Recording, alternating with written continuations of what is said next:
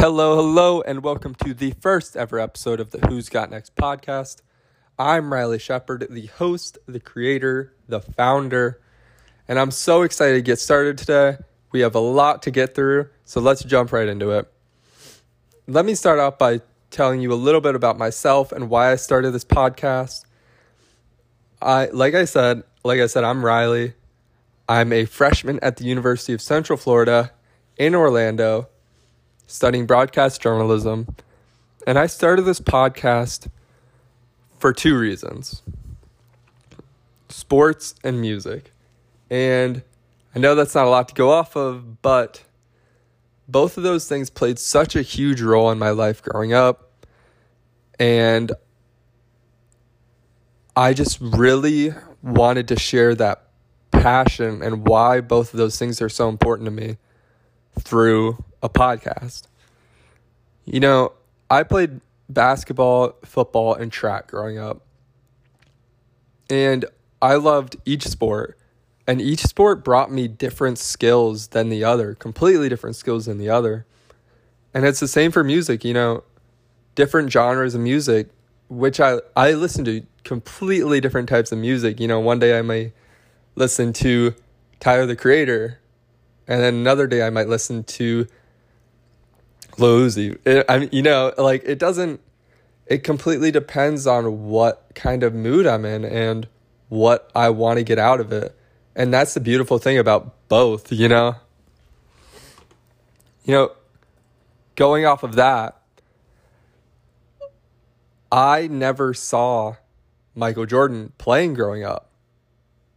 You know, I was born in 2001, so I never the only the only way I really seen Michael Jordan play is through highlight reels on YouTube. So whenever the the GOAT discussion gets brought up, I always go with LeBron because I've up until the last dance now, I've never really seen him play a lot. So in my eyes, LeBron is the best player that I've ever seen. So going off of that, last night episodes 3 and 4 of The Last Dance aired and I knew Dennis Rodman was an interesting person.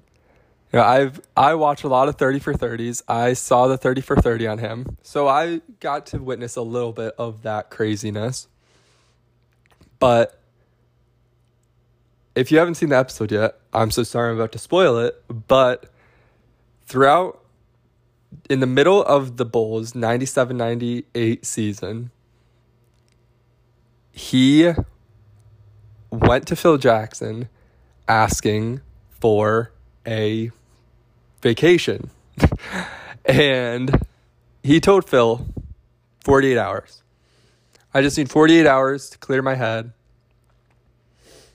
And Phil Jackson brought in Michael Jordan, obviously to see what Michael Jordan thought of this. And Michael knew that Michael knew that Dennis wasn't going to come back in 48 hours. So he said to Phil, "Look, better make him better make sure he comes back." And obviously, Dennis Rodman didn't come back within 2 days. So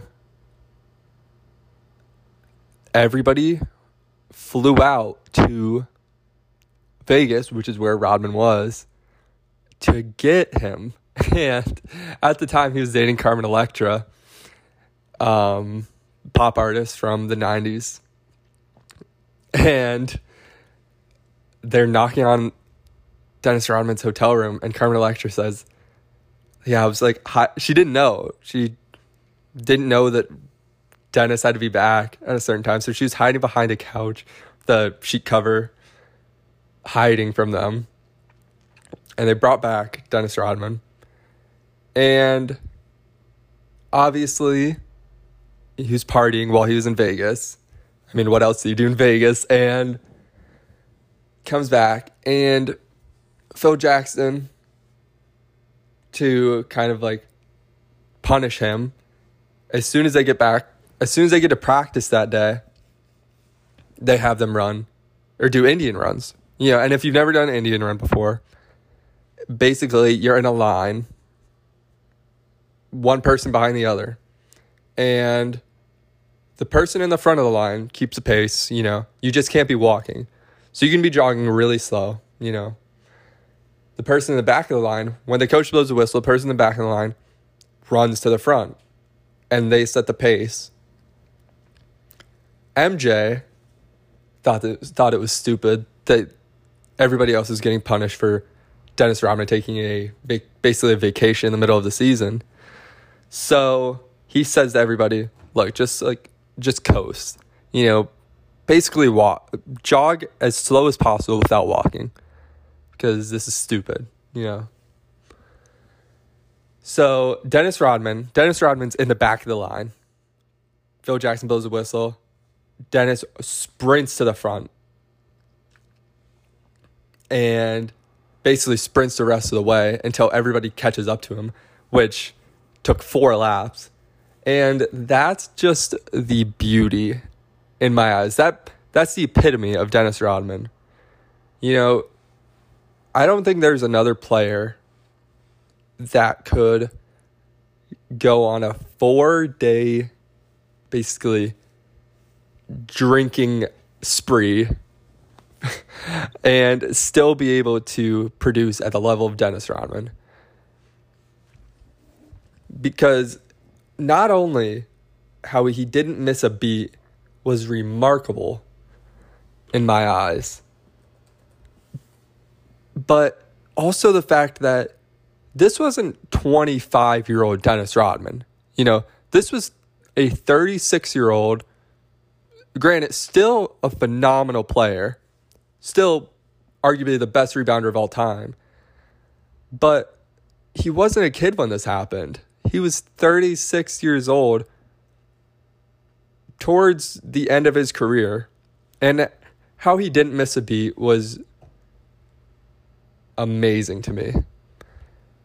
Another interesting, probably the most interesting part of last night's two episodes was when the Pistons finally lost to the Bulls in the Eastern Conference Finals after basically knocking them out for the past three, four years. When the Bulls finally knocked them out in 92, towards the end of game four, after well, about to be getting swept, about to getting be getting swept by the Bulls. Bill Laimbeer, Isiah Thomas, Joe Dumars, the entire starting lineup for the Pistons, with seven seconds left in the game, walks off the court. And granted, the Celtics did the same thing to them when the Pistons finally got over the hump and beat the Celtics in 89. I don't think that really had anything to do with it.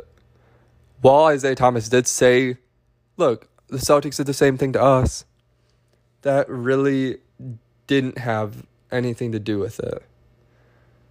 Because the Bulls shook their hands both times that the Pistons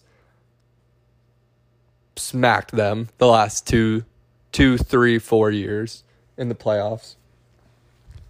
But the Pistons the Pistons those years were were the most physical team the NBA has ever seen. And that year that the Bulls finally beat them, they toughened up. They they did, you know. There was a point in game 4 where Dennis Rodman picked up a flagrant because he had a hard foul on Scottie Pippen but then afterwards, after the whistle, he shoved him into the into out of bounds. And that and MJ made a point that and along along with the other Pistons players that after that the Bulls knew that they had them beat. And I think that had a lot to do with it because when you're playing that physical you expect that to carry you to victory in a sense. And I and you realized that and Magic Magic and Larry Magic Johnson and Larry Bird Bird both admitted before even before that season, you know, this was when MJ was still on the come up. You know, not even making it out of the Eastern Conference that Magic and Larry both admitted that he was the best player in the league and they knew that. You never heard Isiah Thomas, Bill Laimbeer, Dennis Rodman, who was playing for the Pistons at the time, say that he was the best player in the NBA. And I think it was really hard for them to admit that because they were they were the ones beating MJ in the playoffs. And I I just feel that they didn't want to admit that their time was up and that MJ was have was taking over the league. But they really should have. The Pistons were in the wrong in that situation because, in a sense, this was a passing of the torch to MJ and Scottie.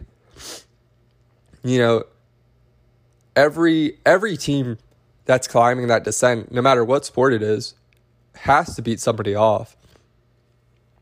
You know, for the Pistons at the time, it was the Celtics in the East, and then they had to beat the Lakers and out out west in the finals.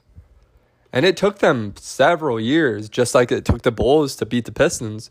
But in a sense, it's you don't have you don't have to like the player, you don't have to like the team. The Pistons sure sure didn't like any team they played at that time, but you have to respect them.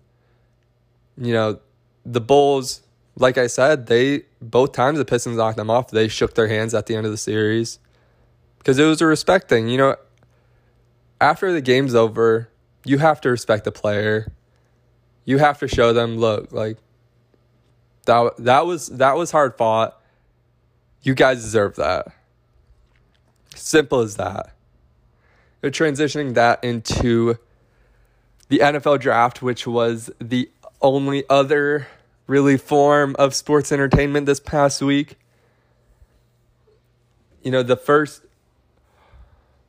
first round went by pretty pretty normally. The first three picks, everybody kind of knew that's where the draft was going. Joe Burrow, Chase Young, Jeff Okudah. But outside of that, my biggest winner out of the NFL draft was Nick Saban because he became the first coach in college football history to coach a first round pick out of every position on the field, all 22 positions outside of kickers, punters, and long snappers, of course. But I, I couldn't believe that Tua was the first first round pick out of quarterback that he's ever had in his coaching career. You know, how illustrious of a career he's had. He's never had a first round quarterback get taken. Tua becoming the first, obviously, fifth overall to the Dolphins. But that's just amazing to me because arguably the best college football coach of all time and the most important position on the football field, of course. But maybe, you know, maybe for 2021, he actually gets that first round kicker or punter or long snapper. Um, but you know, the Dolphins the Dolphins obviously they had their hashtag tank for Tua this past season. And I really do obviously staying healthy, of course, which is the biggest concern. I really do think they found their franchise quarterback. Tua, the only reason he fell in draft stocks was, of course, because of the injury last season and the injury concerns going up to the draft. And a lot of people a lot of people threw up red flags after his pro day and combine performance, but this kid is arguably the most talented quarterback in the draft, up there with Joe Burrow. And he still goes fifth overall after having a big injury th- um, during his during his fi- this past season at Alabama. But I really do think he can be the next quarterback for the Dolphins for the next 10 to 15 years. Staying healthy, of course. My next winner is Lamar Jackson's long term health. Ravens taking J.K. Dobbins out of Ohio State in the second round, and Myers was an absolute steal because Lamar Jackson led the team with rushing last season. He was the team's leading rusher, over 1,200 yards. And the Ravens may be the Ravens may be deep this season at running back after taking J.K. Dobbins with the backfield of Mark Ingram and Gus Edwards, but you know Ingram Ingram's getting up there in age. He was 30 this past season, and that may not seem old for a lot of players, but for running backs, that's 30 for a running back is basically 40 for any other player in the NFL. Along with being in his last year of his contract, that could be a really elusive backfield with, like I said, with Gus Edwards, Mark Ingram, and now J.K. Dobbins, which, if the Ravens want Lamar Jackson to be their franchise quarterback, obviously he had his MVP season last year, but for his long term health, they can't keep that up with him having 1,200 yards on the ground at quarterback. Yeah, that just doesn't that just doesn't work for quarterbacks in the NFL. You know, you're really risking you're really risking him being hurt long term or you know just not being as productive as soon as he gets into his fifth, sixth, seventh year in the league. My third and final winner, of course, the Cincinnati Bengals. Of course, they got they got Joe Burrow, who's going to be their franchise quarterback now, in the next greatest quarterback of this next decade, having probably the best season in college football history, throwing 60, 60 touchdowns, whatever it was, something crazy, some numbers that I can't even fathom. But they also picked up Tee Higgins out of out of Clemson with the first pick in the second round. I know you're probably thinking second round wide receiver, whatever, but this is probably the deepest wide receiver class in the past 10, 15 years in the draft.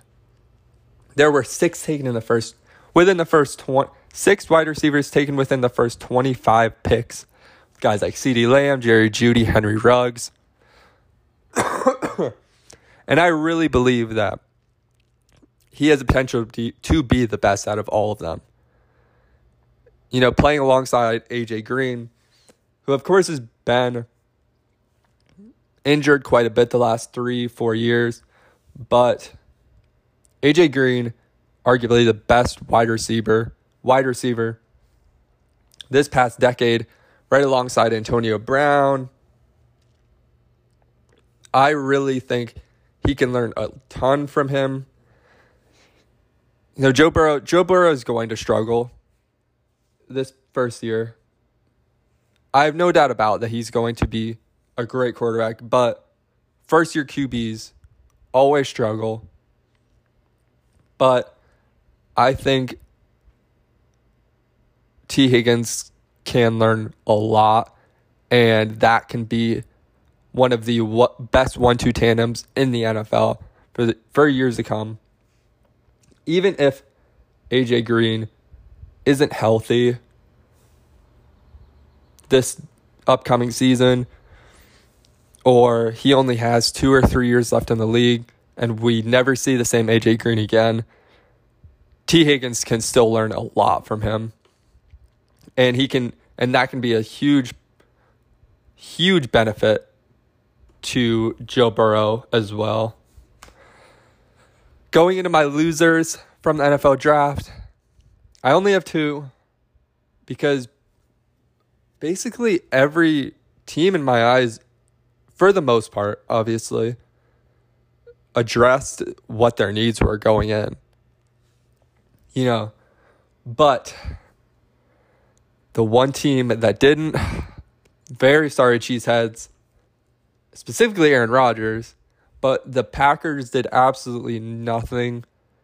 An extremely talented wide receiver and O line and O line class to help Aaron Rodgers. They traded up to draft Jordan Love in the first round. And,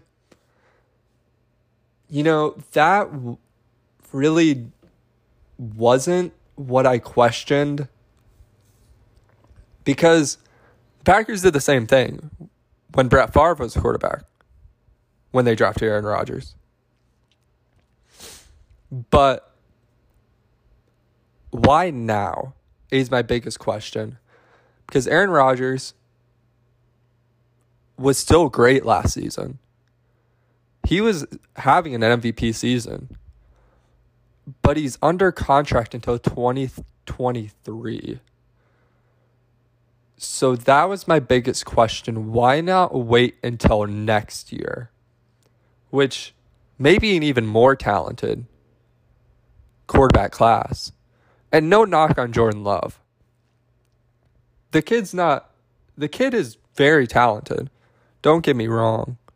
But next year might be even better. So why not, like I said, at the time, where the where the Packers were in the draft, they could have gotten somebody like Michael Pittman, or like who I who I mentioned earlier, Tee Higgins. Why take Jordan Love in the late first round when you can address the more important needs? Because the first first round, second round is where you get your future stars for the most part, obviously. But this was such a deep class at wide receiver and O line. And there were so many sleepers. What I it just it just really confused me. Maybe maybe I end up being wrong. Maybe Jordan Love is the heir to to Aaron Rodgers, but it was just very questionable at the time. And I just think it's going to start a lot of unneeded drama for the Packers, who are still still very capable of competing for a Super Bowl. Very just maybe I'm wrong. Maybe I'm wrong, but we'll see how that turns out this upcoming year and for the next couple years until Aaron Rodgers finally starts to descent. He's under contract until he's 41 years old. So we'll see how that ends up, ends up going. My next loser, my only other loser, was New England. Sorry, Patriots fans, but you guys are going into a season without knowing who your quarterback is for the first time in the last 20 years. And I'm not saying I'm not saying that you guys needed to draft a quarterback. But but why not draft? Like the same thing, the same thing I said for the Packers. Why not go after an O lineman or a wide receiver? The because the, the Patriots, the Patriots with their 37th pick, they didn't have a pick in, in the first round. They used the 37th pick, fifth pick in the second round, to get Kyle Dugger, who is a great safety. I think he can be a day one starter for the Patriots. But the expected starting quarterback for the Patriots is going to be Jarrett Stidham. Even though they picked up two undrafted guys, Jarrett Stidham's expected to be the starter going into the season. And even though he was a rookie last year, he only threw four pass attempts the entire season. So this is going to be his first year as a starting quarterback. He's going to struggle. rookie quarterbacks. Well, technically, even though he's not a rookie, this is his first year being a starting quarterback. He's going to struggle. He's going to have as many mistakes as he is successful plays. Maybe he is going to be the next Tom Brady. But why not get him some help to try to limit those mistakes? The same thing. It, it was a deep wide receiver class. Even though the Patriots have Julian Edelman, that's really all they have at the wideout position. They're not deep at all at wide receiver. Granted, they did pick up two tight ends in the third round, basically back to back. They didn't really pick up any other skill positions. They went safety, linebacker, linebacker, tight end, tight end, kicker, guard, guard, linebacker, center. I, you know, they really just didn't help out Jarrett Stidham in any sense going into the season. And defense wasn't what New England was worried about going into the season. You know, they're they're losing their starting quarterback from the last 20 seasons. That's not an easy thing to transition to, you know. Maybe Jarrett Stidham is going to be their their franchise quarterback, but he's going to need help going into the going into the year. no questions asked. So, you know, we'll see. We'll see how he does. But there's no replacing Tom Brady, just like there was no replacing Gronk, which was another big piece of news that from this past week was Rob Gronkowski getting traded to the Tampa Bay Buccaneers on Tuesday and which was obvious which obviously was a big pickup for the Buccaneers getting Rob Gronkowski along with a seventh round draft pick for a first a fourth round draft pick. The biggest question mark that I learned after that trade was that he was traded to the Lions during the 2018 season. But Gronkowski said that he would rather retire than play for someone other than Brady. So that makes you wonder this has been a plan all along when Gronkowski retired before last season. Because you kind of got a sense that Tom Brady knew that this was that last year was going to be his last year in New England. He stated that he knew he knew that was going to be his last year. So, it makes you wonder if Gronkowski and Tom Brady kind of made this plan that they were going to team up together after last season. Which is why Gronkowski, you know, retired, did his WWE thing just to get his body back and healed because obviously Gronkowski has dealt with numerous injuries throughout his career you know, maybe you just need maybe he just needed that break. You know, he stated that he was starting to not love football anymore. So maybe he just needed to step away and come back and him and Tom Brady would team up again.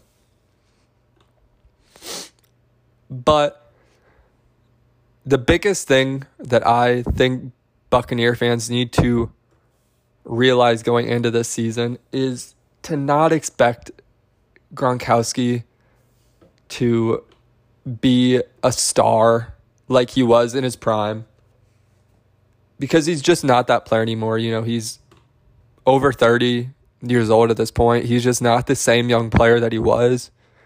But you don't need him to be. You don't even need really need him to be an every down player, which you shouldn't expect him to be. You know, you you guys have the Buccaneers, the Buccaneers have OJ Howard, Cameron Brate, So they're very deep at the tight end position.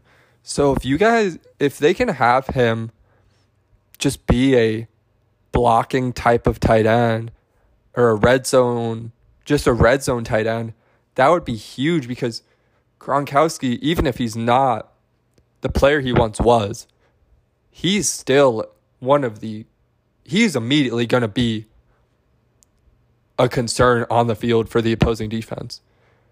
Somebody that big that can move that fast, that's that strong, that has that nice of hands, is an is an immediate concern for the defense.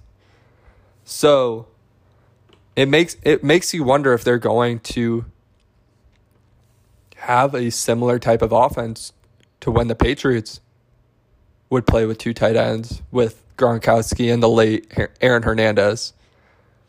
Speaking of that, obviously the Patriots Patriots did draft two tight ends out of during the draft for the first time since they did since they did draft Gronkowski and the late Aaron Hernandez. So it just kind of makes you wonder if that's where the NFL is going. You know, because these these tight ends are becoming so much more elusive on the field. They're bigger, faster, stronger, and they can run routes like tight ends. So it's gonna be it's gonna be very interesting to see how the Buccaneers are going to run that offense because OJ Howard, OJ Howard and Cameron Brate are very promising tight ends. And they haven't stated whatsoever that they plan on trading them. So it's going to be very interesting to see how they adjust to that offense, especially with got I mean, even with Mike Evans, they have a lot of pieces going into this year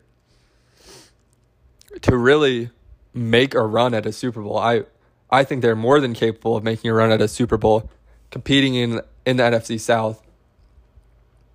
That offense is easily going to be one of the most high powered and highest scoring offenses going into the season. Like I said, this is a sports and music podcast. So, two singles that I really wanted to talk about from this past week was first off, Juice WRLD's first posthumous single, released a song Friday called Righteous. And it really talked about his drug use and anxiety issues, you know, as a as an artist, all the things that he dealt with. One line that really stuck out to me was taking medicine to fix all the damage, my anxiety the size of a planet. That really stuck out to me because Juice WRLD was known for connecting to younger audiences. And obviously, the times that we live in today, anxiety and unfortunately, drug use are huge factors in that. And somebody who was a huge fan of Juice WRLD and still is a huge fan, still listens to Juice WRLD on a daily basis he really connected to me personally because I have dealt with anxiety. And I think that that that was one of the main reasons so many kids my age, you know, even a little bit older, a little bit younger, really connected to him. And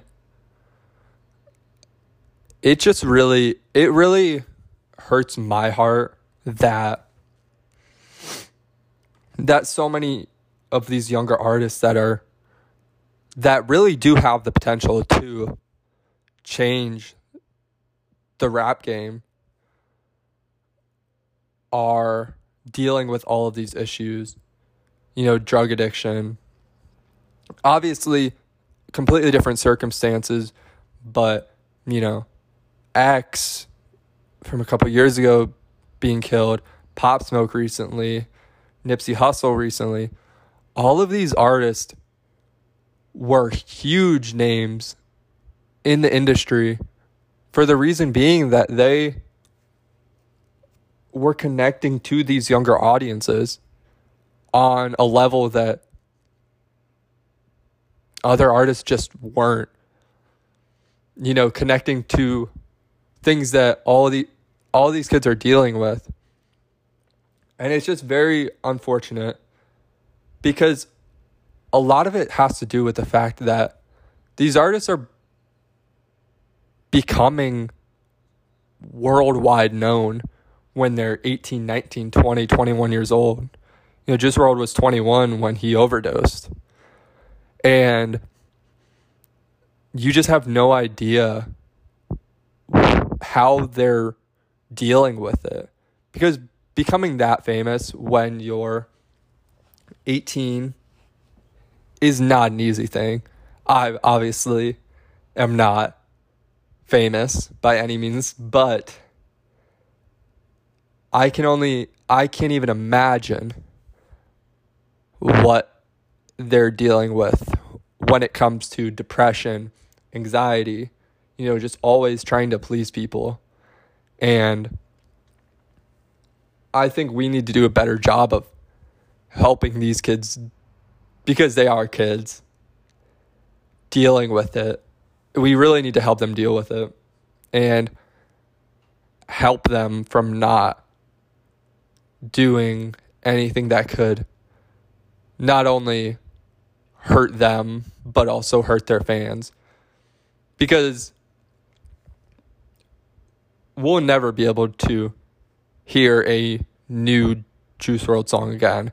He'll never be able to release music obviously and while he has reportedly a ton of unreleased songs, it's just very unfortunate that that will that he'll never be able to connect with his audience like that again. And it may it may be a while until we find somebody like him that can connect like with these younger audiences again. And on on a more lighthearted note, Travis Scott and Kid Cudi also released a song this past week called The Scotts. It was the two two legends first single together since Stop Trying to Be God on Travis Scott's Astroworld, which Stop Trying to Be God is still one of the most underrated songs on that album. One of my favorites personally. But it was their first single together since that song in 2018. But the most interesting part about this song, outside of it, you know, of course, Travis Scott and Kid Cudi, every song it, the two do together, even though it's not very often, you know, Stop Trying to Be God, and I can't remember the other one they released in 2016, but both songs, you know, along with this one, pretty, pretty, pretty much bangers. You know, uh, two of the most the most known artists from the past decade. The most interesting part, however, was Travis Scott having this kind of concert on Fortnite Thursday night, teasing the song, along with playing some other songs from Astroworld, and I'm pretty sure he played Goosebumps too, which is obviously one of his most well known songs.